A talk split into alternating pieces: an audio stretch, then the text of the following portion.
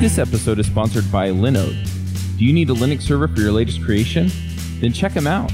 They provide SSDs, 40 gigabit per second network connections, and top of the line hardware to run your server on. It deploys Linux in seconds from the Linode cloud, and you can choose your Linux distro and node location right from the manager.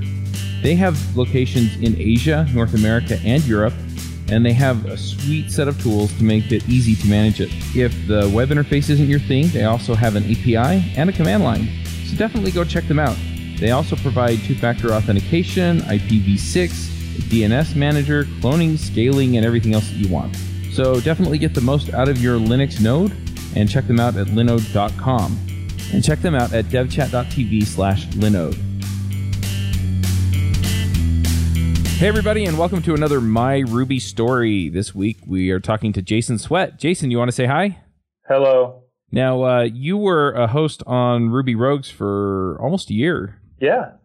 Uh, do you want to just give people a quick intro, though, for the people who maybe have just started listening to the show and don't know who you are? Yeah, sure. So my name's Jason Swett. I'm primarily a developer. I've dabbled in some other things like uh, corporate training and and ebook authorship, and we can talk more about that stuff as we go. But uh, yeah, historically, I'm a developer. I've been using Ruby on Rails for a number of years now, probably about six years, and before that, I used a bunch of other technologies. Been making some form of websites since around 1996. Wow. On a dial-up modem. the good old days. Yep. Awesome. Yeah, I, I was doing some of the same stuff, but it wasn't that serious. I was in high school and just goofing off on the web. So, yeah, so we usually ask a number of questions uh, just to kind of get a feel for who you are and how you got into Ruby and all of that fun stuff. So, mm-hmm. if you're ready, we'll go ahead and start asking probing questions. Let's do it. All right. So, the first question is How did you get into programming? So, my dad's a programmer also. So, I kind of had access to computers from an early age. Uh, one of my earliest memories is when my dad was doing something on the computer at home and I was like crawling around on the floor. I wasn't a baby, but I was like playing on the floor and I hit like the power button for the surge protector or something like that. and, you know, it wasn't like today where Google Docs like auto saves your stuff every five seconds or whatever. My dad was working on something and I turned the computer off, and that was just it. And he lost like a bunch of work. Oh, so that no. was one of my earliest computer memories. But that was when I was really little. Um, I think like we did in school, we did some like basic stuff. So that was an intro I got to programming that was like separate from anything to do with with my dad. And I kind of like gravitated toward that. Like I could tell that like among the students in the class, like I was pretty comfortable with that kind of stuff compared to the other kids. And then I found I found like this old Pascal book that my dad had.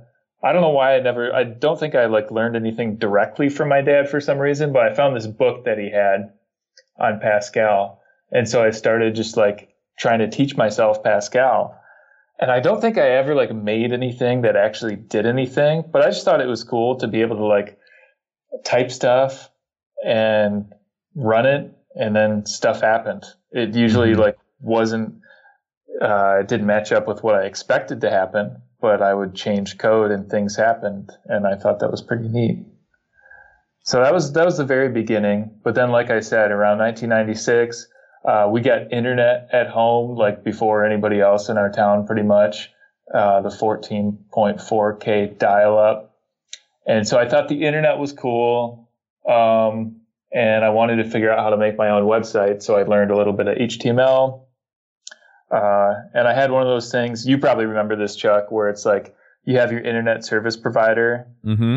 and there's like their website address for the ISP, and then it's like slash tilde J sweat or whatever it is. Yeah. Did you have one of those, Chuck? I did. Um, most of my work though, I did on like GeoCities and Angelfire and stuff, and I played. Oh yeah, yeah. So I definitely did that too with the hit counter at the bottom. Yeah, yeah.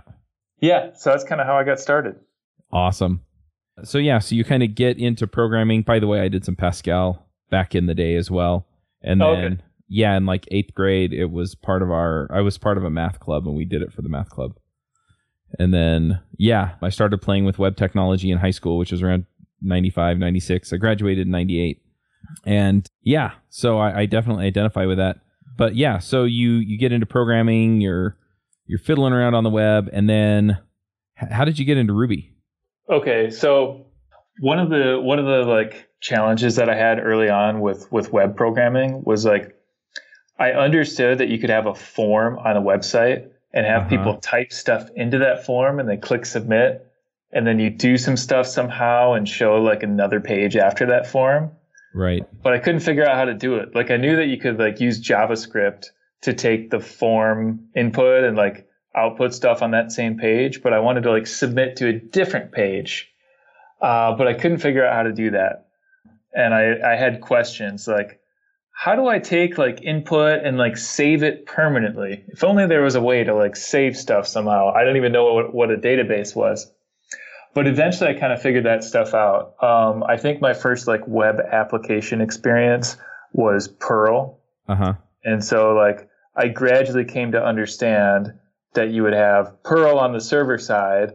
And then when you hit submit on the form, it talks to the server and then it's Perl that does that stuff. Mm-hmm. Um, so one of my first web applications that I wrote was this like incredibly insecure chat program where you just had a text area. You could type whatever you wanted into the text area uh huh. and then hit submit and it would just like append your text. I think I just had a, a file, a text file where I was saving all this stuff. Whatever you typed in would just get slapped onto the top of that file. Mm-hmm. And then the page was just like literally that file getting output. So I did that. Um, and then I had just like gradually uh, increasing sophistication to my to my programs. Where in 2005, um, I first came across the MVC pattern, Mm-hmm. um, and I used I used the Symfony framework uh, pretty shortly after discovering MVC. That was a PHP framework. Right. A lot of a lot of people have probably used Symfony recently. Symfony back then was way different than Symfony is now. But I used that and I liked it a lot. Um, I liked the organization and structure that the MVC pattern provided. And I did PHP for a long time. So from like 2005 to 2012, I did PHP. And that was a lot of different technologies Symfony, CodeIgniter, Drupal, uh, all those popular frameworks. This is way before like Laravel and stuff like that. Mm-hmm. And I thought PHP was, uh, I thought it was fine. Like there's this, there's this little saying or whatever. There's a young fish and old fish swimming in the water, and the old fish asks the young fish, "How's the water?" And the young fish says, "What's water?" And so that's kind of how I was with PHP. nice. Yeah, I like didn't really have a frame of reference because I hadn't used a heck of a lot of other stuff. Um, you know, I'd used Perl before that, and to me, with my very limited experience, it just kind of seemed similar to Perl. Uh huh. But then I got bored one day and I started teaching myself Lisp. And Lisp was a lot different from PHP. And the more I used Lisp and discovered the features that Lisp had, the more I thought, hey, I like Lisp and maybe PHP isn't so great. But this was this was around like 2009, I think, Mhm. and this was before like Clojure got really big and stuff like that. People re- weren't really building serious web applications in Lisp at the time. So I thought, well, if I can't use Lisp for programming, if I can't like make a career transition into being a Lisp programmer, is there something that's like the next best thing? And I discovered that Python and Ruby were apparently kind of influenced by Lisp. So I started checking out Python and Django, and I started checking out Ruby and Rails. And I liked both Python and Django and Ruby and Rails quite a bit. But I liked Ruby just a little bit more than Python, and I liked Rails just a little bit more than Django. And the reason for that was like uh, there's that thing, the, the principle of least astonishment. And I thought Ruby, both Ruby and Rails, did a better job of following the principle of least astonishment mm-hmm. than Django. Um, kind of just stuff that you would expect to be there was there, and you expected things to work a certain way, and that's in fact how they did work. And I appreciated that about Ruby and about Rails. So as soon as I did that, I'm like, okay, how can I like leave PHP behind as fast as possible and transition into a, a career doing Rails? Um, and the way I did it was I built a side project in Rails and I maintained that one single side project for actually about five years.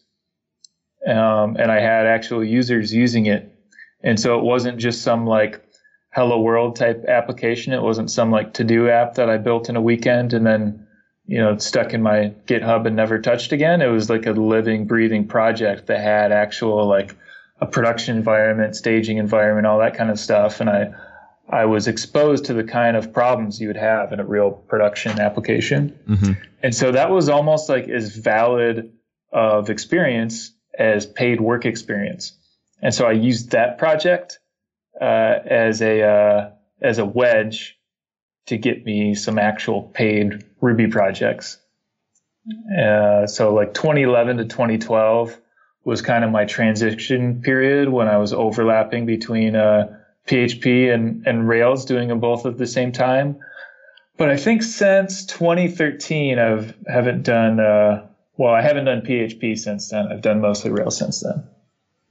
Awesome. Yeah. So I, I love that you kind of tried it out first and kind of figured out which way you wanted to go. What was it about Ruby and Rails that really appealed to you?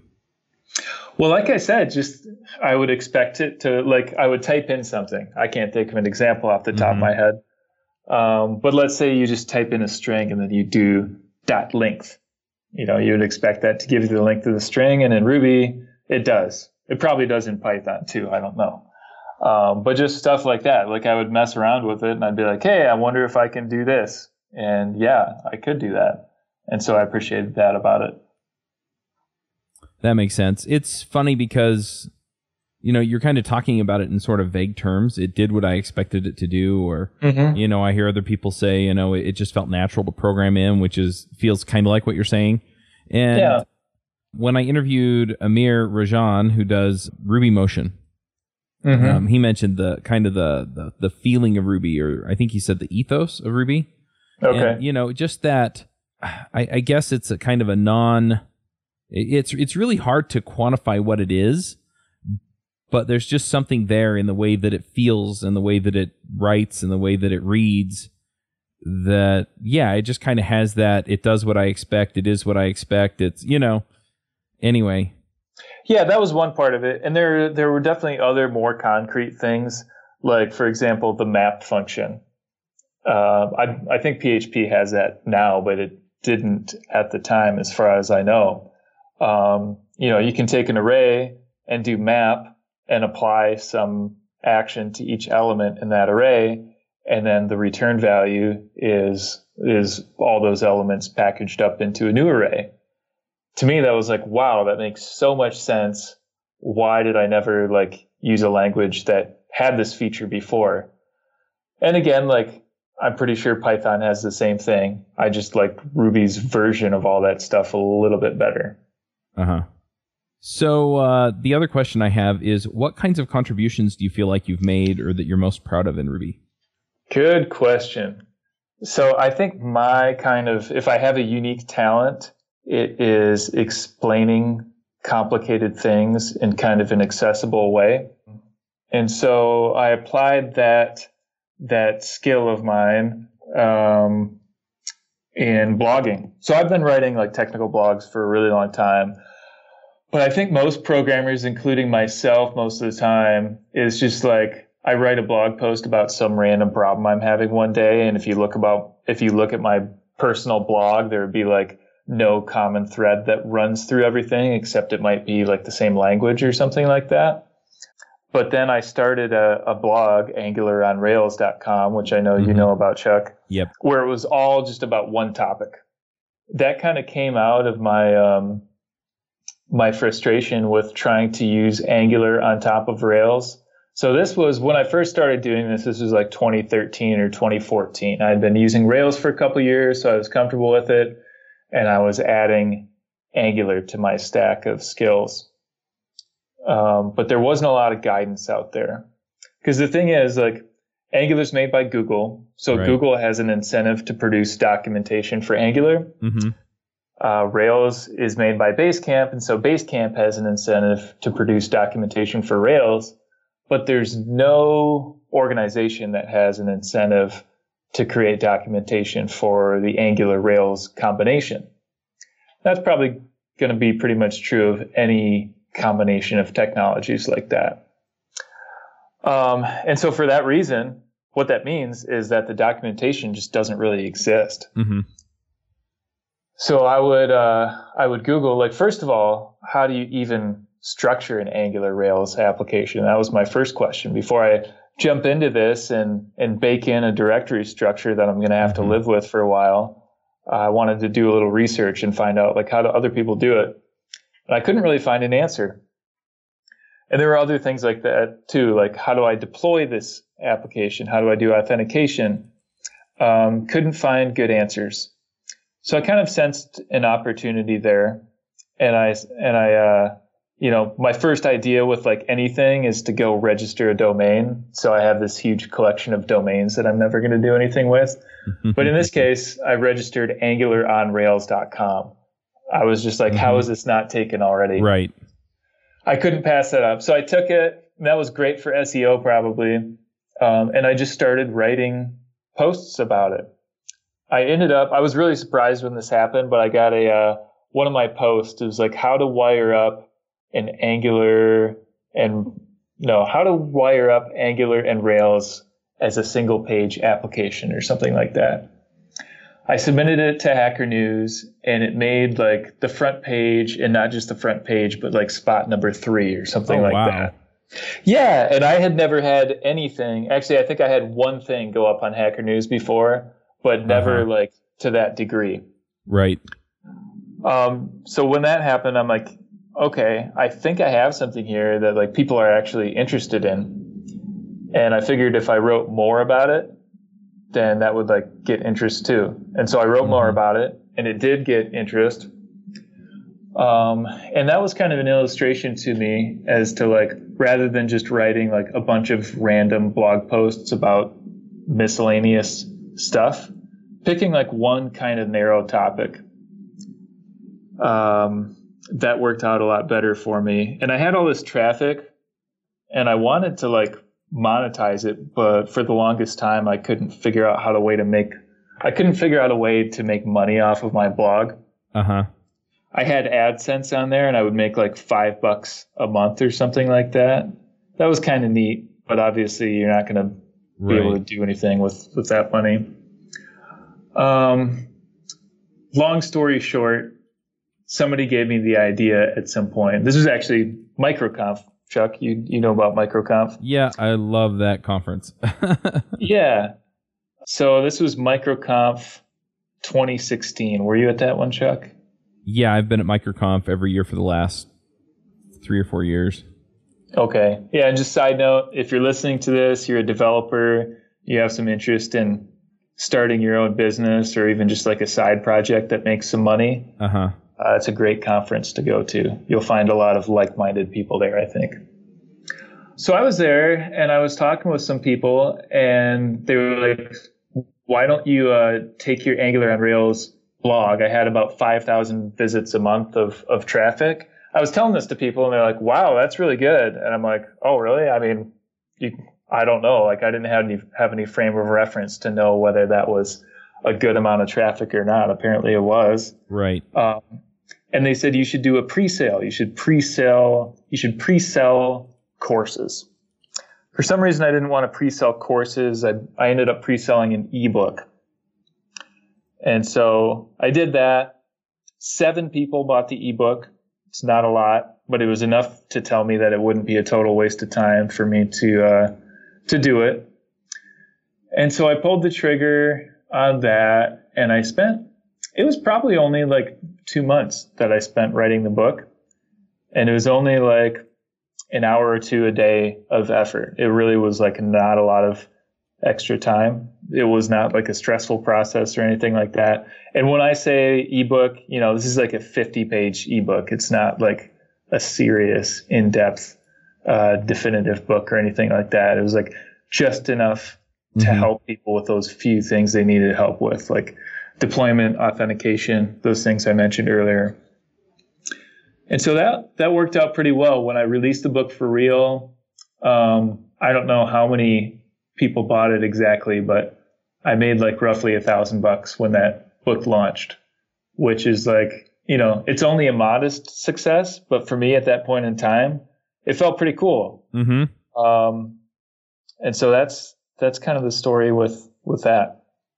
Yeah, that's great. And it's funny because uh, a lot of people they kind of get the idea, oh, I'm going to write a book, I'm going to make a course, and they just never finish it. And this is where I hang yeah. my head in shame because I have a course in the works that I haven't finished. Oh no. yeah, it um, happens. But yeah, I mean, you know, I just applaud you for for getting that done. Yeah, and it was uh it was not a small amount of work, but it also was not a gigantic amount of work either. And I, I want to emphasize one thing because people ask me this kind of a lot, which is, was I like an Angular expert when I started doing this? And the answer is an emphatic no. Um, when I started, when I like committed to writing the book, it perfectly coincided with when Angular 2 came out. And so all of my Angular 1 knowledge was like no longer any good because Angular 2 was pretty much a full rewrite. And so at the exact moment I committed to writing this book, uh, all my knowledge became invalid. And so I had to start over from scratch. Oh, wow. It's, yeah. And so I wrote a book um, on a technology that I hadn't really used yet before writing the book and didn't know anything about before writing the book but that's okay. I was talking to this guy one time who who knows a lot of technical authors, uh, and I think Chuck, you and I both know some some technical authors mm-hmm. too, and, so you might be familiar with this. Uh, he said people don't write books because they're experts; they write books to become experts. And I thought that that was really interesting because I had it totally backwards. I figured that when I read these technical books, uh, it's like people just kind of doing a brain dump of all this stuff they know from their years of experience. And sometimes that is the case. But I think a lot of the times the person um, might have been experienced with the technology before, but they really had to do a lot of research in order to write it all down. So that's kind of an encouraging thing to know that you don't have to be an expert before you embark on that kind of thing, especially if it's just an ebook as opposed to a, a book for a publisher. Right. So yeah, that's how that went. And just to kind of wrap up that story, I made decent money for the first few months of, of that. And if anybody's interested in details, you can go to jasonswett.net. And I, I used to do like uh, monthly reports of exactly uh-huh. how much money I made and stuff like that. So if you're interested in, in seeing those numbers, they're, they're available to look at. Um, but it made pretty good money for a while and then kind of petered out. I also discovered some things about um, about that business. One is uh, you and I were talking about this before the call, Chuck. Angular changes so fast, or at least it has been, that my my material would go out of date really fast. So I would put up a blog post, and I tend to like to write really long blog posts that go into great detail. So I would put something out there, and then just like a month later, it would be out of date, and so I would have to go back and update it.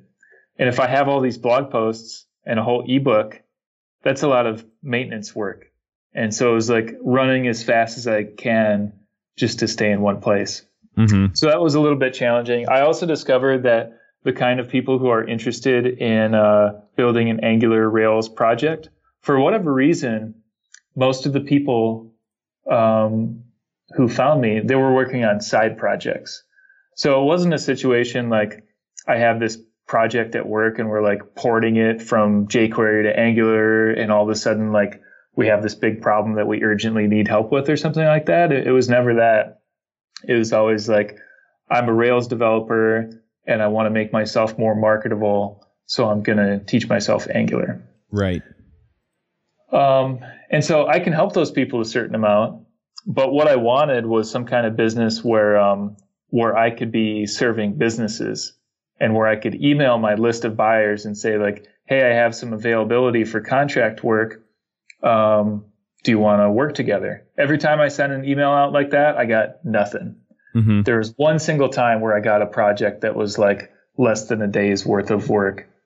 And so that was that was a little bit of a bummer to have that discovery because I kind of bought into this promise that if you built a list of a bunch of email subscribers uh, who are interested in a certain topic, you could just send an email out and immediately just get all these leads and all this consulting work and stuff like that. And that wasn't the case for me. And so, given that, combined with like the fact that the business was was declining revenue wise, I decided to take a step back and say, okay, what could I write about that's evergreen that I wouldn't have to go back and and continually update and stuff like that. And also, you know, how can I do something that's going to reach preferably business owners who are going to want uh, consulting work and maybe some some training type stuff too. And I spent a long time just uh, trying really hard to think of something and not being able to think of anything. But finally, I finally I arrived at uh, AWS and Rails and I'm at the very early stages of uh, of doing that. I decided to kind of do a little bit of research first and see like, okay, um, in 2017, how hard is it to deploy a Ruby on Rails project to EC2? And it turns out what I found was like six different blog posts that had like six different ways of doing it, none of which really worked. Mm-hmm. And so I was I was actually glad to find that because that means there's an opportunity for somebody to come along and do a better job of documenting that stuff. So that's my new project. Gotcha. So I think it's interesting just from from the standpoint of a you you went into a business. Um, I don't know how much validation you did with it. It sounds like you had quite a list there. Mm-hmm. Um, but yeah, a lot of people they kind of get this idea right that it's okay, I want to go out and I want to build a thing that people are going to send me money for and it's going to help a bunch of people. And yeah, when it comes right down to it, you know, it it doesn't always turn out the way that they wanted. So, uh, you know, at what point do you find that people should kind of cut bait? yeah, that's a great question. And by the way, um, Angular on Rails was my sixth attempt at building a product business, and it was only the second one that made any money so that was definitely it. It took me years of painful uh, trial and error before I, I got to that point. And I forgot what you even asked me, Chuck. Oh yeah, when do you when do you know how to how do you know when to cut bait? And that's a really tough question to ask because there's this there's this challenge where you ask yourself, am I being persistent or am I being stubborn? And it's really hard to know the difference between persistence and stubbornness. Um, and really, a lot of it is just gut feel. For me personally, um, like the reason why I decided to, I didn't shut down Angular on Rails. I just kind of put it on the back burner because it doesn't really cost any time to maintain. Mm-hmm. Uh, as long as I'm just leaving it out there in its current state. Um, for me, I, I didn't want to be in possession of something I had to continually go back and re-update. Uh, and frankly, like this is a whole other can of worms, but like I think most of the applications that are SPAs, single page applications, mm-hmm. they really, the use case doesn't justify it. Like most applications are fine as a quote unquote traditional application, where it's just like Rails with maybe a tiny bit of JavaScript sprinkled on top of it. And there are legitimate use cases for sure where bringing a front end framework into the picture is a good idea. Um, but I, I don't buy into it as like a go-to stack because it, it introduces a lot of complexity. And if the use case doesn't justify that complexity, then you just have extra complexity for, for no reason. Mm-hmm. And extra complexity for no reason is never a good idea. And so I found myself kind of uh, teaching this methodology that I myself didn't really completely believe in. And so that was also a big factor for me in, in moving on from that. Mm-hmm. Um, but if anybody is curious about, you know, they're thinking of making some some money from a side project, but they don't know how. I wrote this post on Indie Hackers, uh, which, by the way, is a really great resource for programmers who who want to do something entrepreneurial. Um, I wrote a post on Indie Hackers, kind of going into detail on how I built Angular on Rails and how I think somebody else could duplicate that same thing. Basically, if you take any pair of technologies like I did with Angular and mm-hmm. Rails, if you find that the documentation that's out there isn't very good, then that's an opportunity for you to be that person who creates that better documentation. You know, you can't just pick any two technologies and expect it to work. Because, for example, um, let's say you you thought of React and Rails. Well, you and me, Chuck, we had uh, Justin Gordon on the show. Mm-hmm. It seems like he pretty well has that area covered. And so, if you were to pick that particular combination, you, you might have some pretty stiff competition, and you might not even have much to bring to the table that's not already out there. Um, so there is there is some discernment that has to be applied there. You have to find you have to find something that's either like new or sufficiently uh, niche that there's not a lot of good documentation out there, mm-hmm. but it also has to be sufficiently popular that you can attract enough people to uh, to get the kind of revenue you want. Right. Yeah, that makes sense. And it's interesting too. I mean, the landscape's changing. You know, some people are moving away from Rails in favor of things like Phoenix and Elixir. And then you have other people who are moving away from Angular toward React or Vue. And, you know, yeah, all of these are moving targets. You know, Rails 5.1, you know, they added Webpacker, and I'm sure that impacts things if you're building a, a product for Angular and Rails, because all of a sudden it's, oh, well, it kind of has this uh, built in, you know, thing that, you know, does sort of what I was telling people how to do as far as set up uh, Angular and Rails. So, mm-hmm. yeah, it, it gets kind of interesting fast. So I definitely follow that. So how do you settle on something then like AWS and Rails? A uh, big part of it was the evergreenness of it. You know, AWS changes a lot. I understand. I, you know, at this moment in time, I don't know a lot about AWS. I expect to educate myself a whole bunch in the coming months. Um, but right now, I don't know very much about it, um, other than it's growing. Mm-hmm. Uh, as far as like they're adding a lot of new services all the time and stuff like that.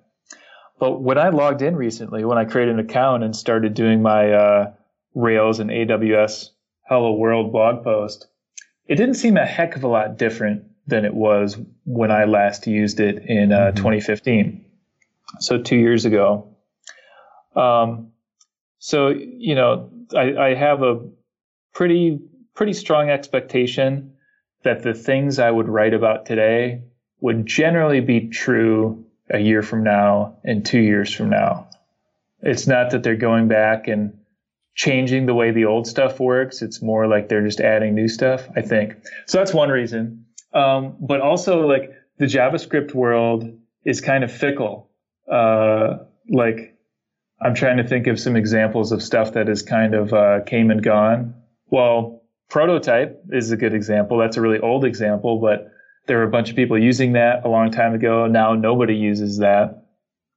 Um, jQuery was mm-hmm. the dominant library for a really long time. People do still use it, uh, but nobody wants to be like, "Hey, my main proficiency is jQuery." Like that. That doesn't sound very cool these days. Yeah. Um, well, and, and, and a lot of people mm-hmm. are using things like Angular and React and things like that and build the components. And a lot of those capabilities are now just built into those libraries, whether they use some light version of jQuery or something completely custom.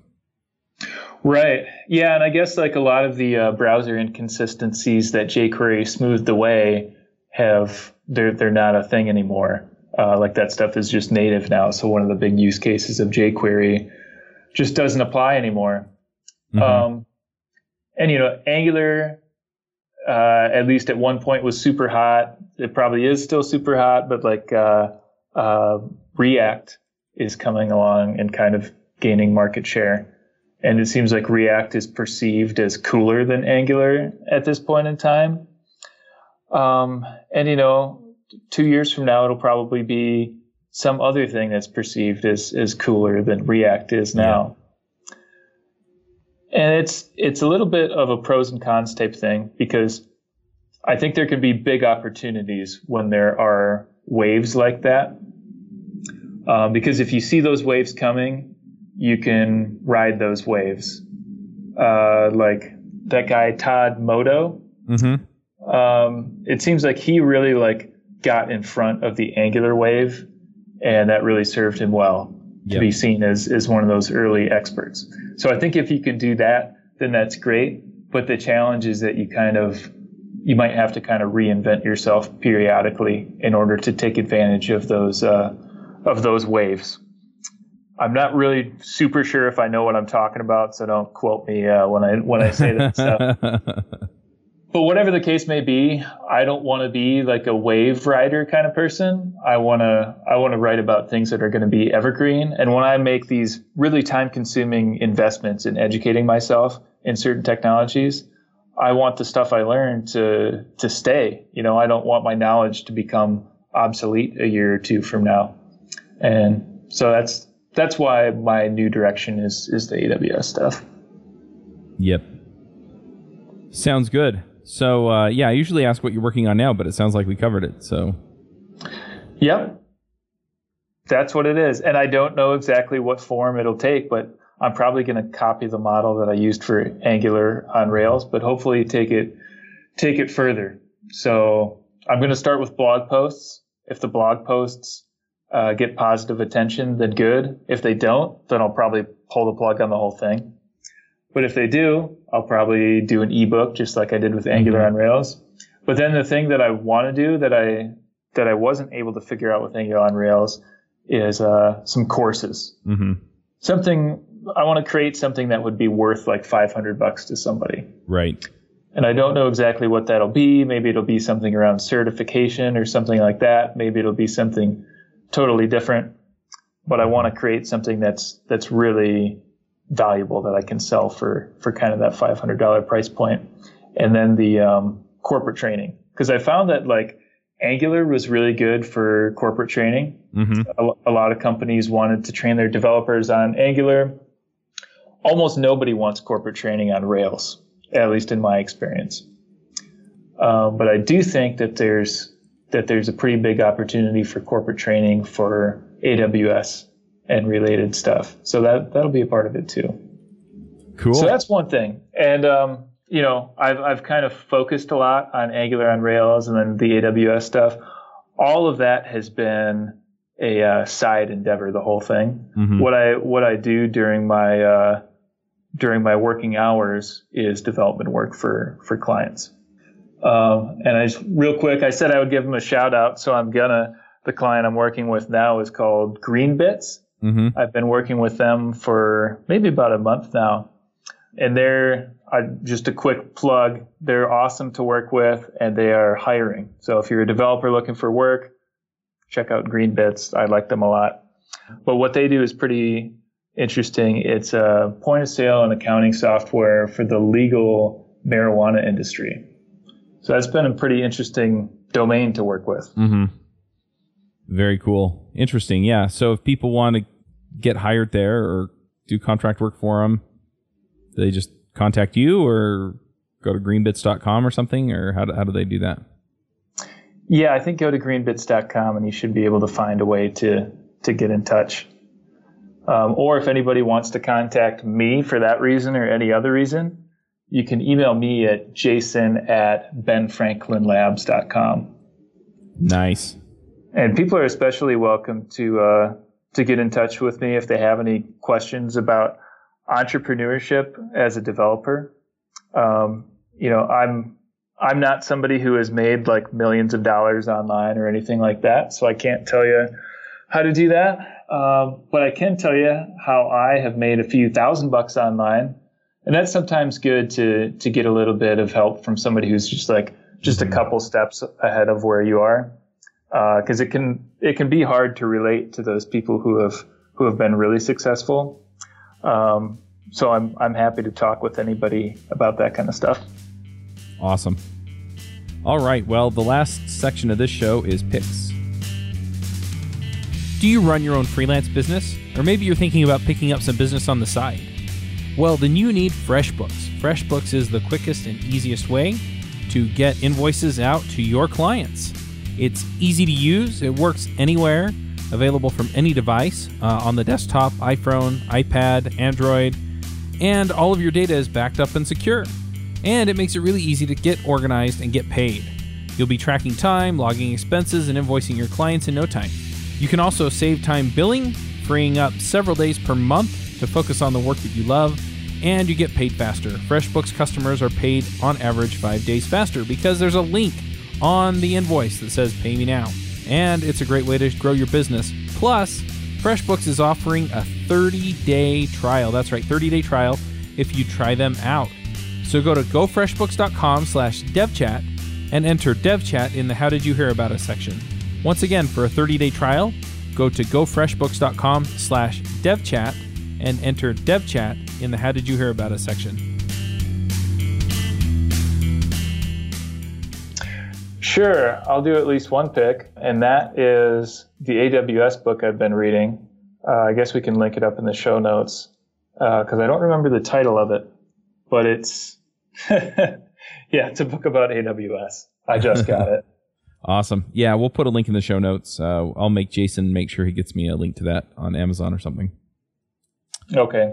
And then my project, by the time this episode goes out, there will probably be something there to look at, even though there's nothing there right now. But um, awsrails.com is where my new website's going to live. Nice. Awesome.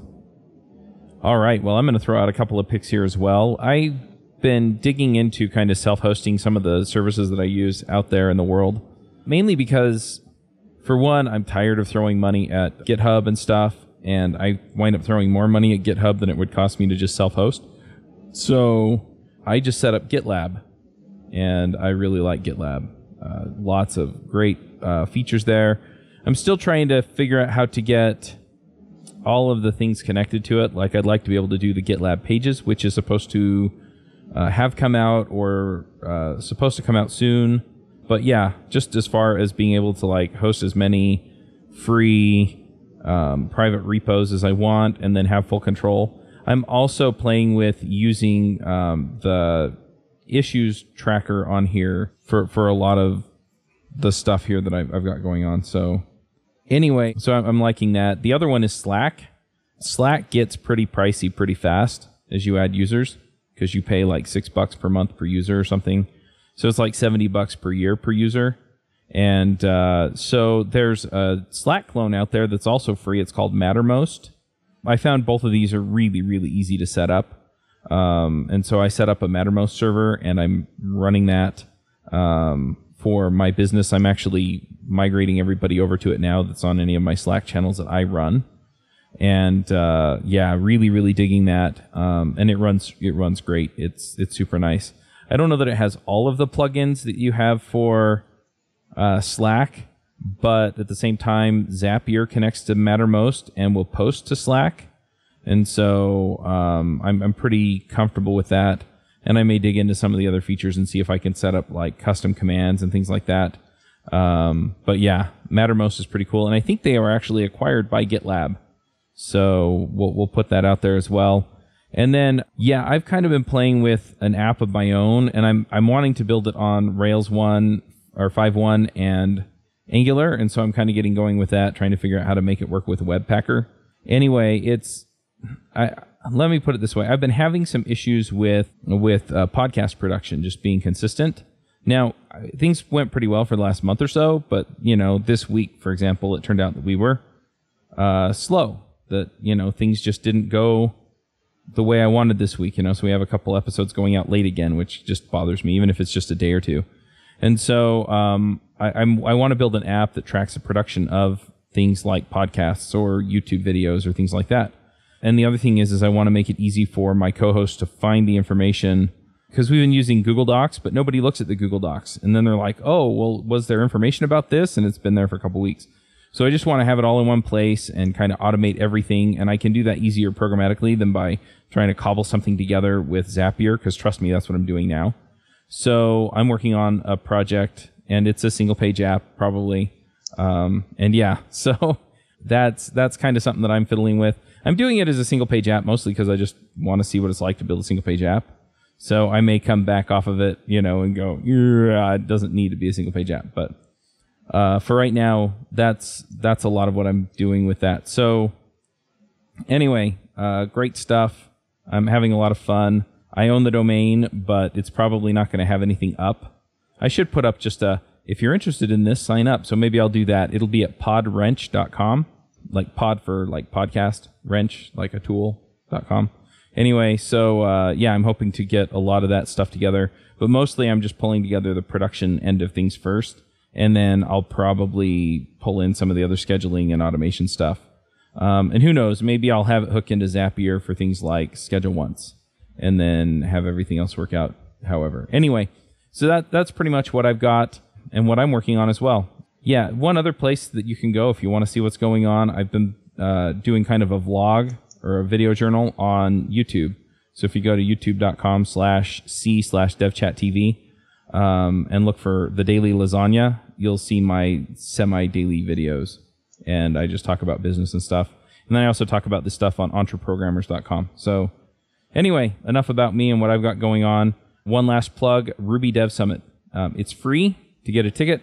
We just got Matz scheduled as one of the speakers. We also have Uncle Bob Martin speaking. So it's going to be awesome. We have a bunch of other people. If you're you've been in the Ruby community for a while, you'll know.